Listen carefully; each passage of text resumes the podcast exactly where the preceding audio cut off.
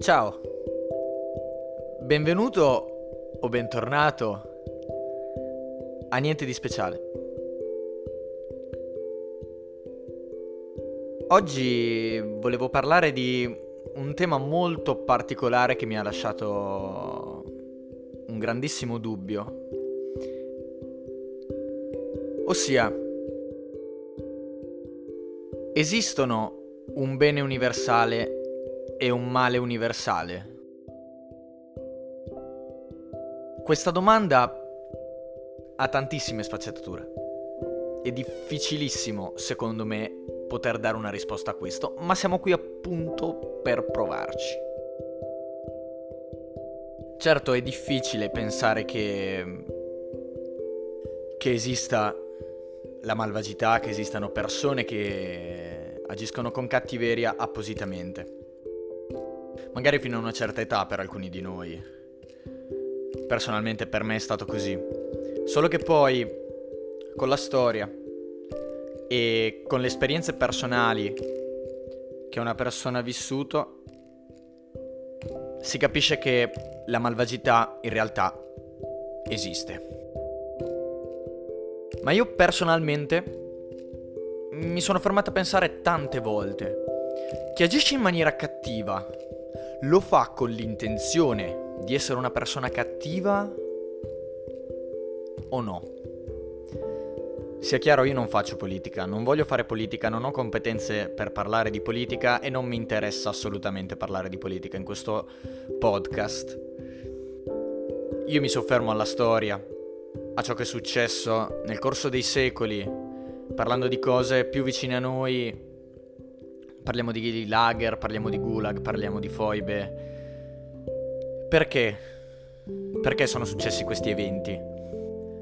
Perché sono successi gli attentati? Perché continuano ad avvenire continuamente atti di violenza domestica? Cosa spinge una persona ad agire in questo modo? Il controllo? Il potere? i soldi.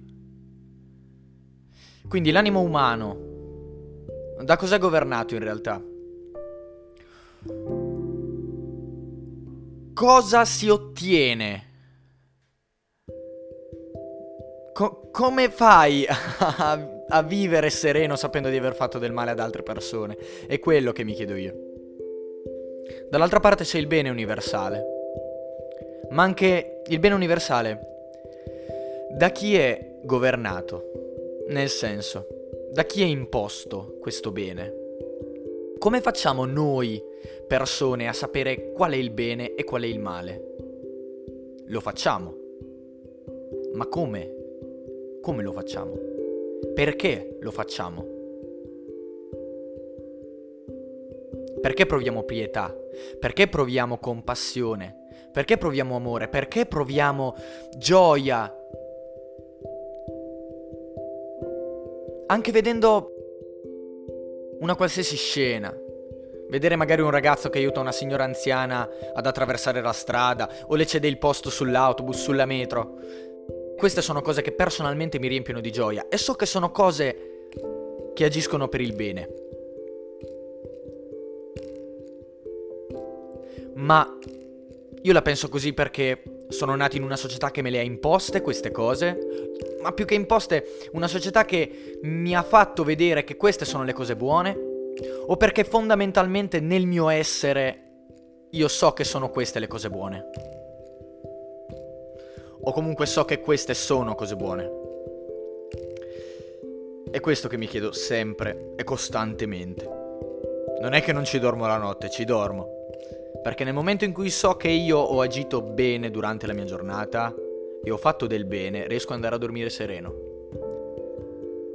Però magari quello che io penso sia bene, per altri può essere male. C'è una sottile linea di differenza. E qua si può andare a toccare anche il tema della libertà. Perché uno dice sì, sono libero di fare quello che voglio, certo. ma sei libero di fare quello che vuoi nel momento in cui la tua libertà non va ad intaccare la libertà di un'altra persona.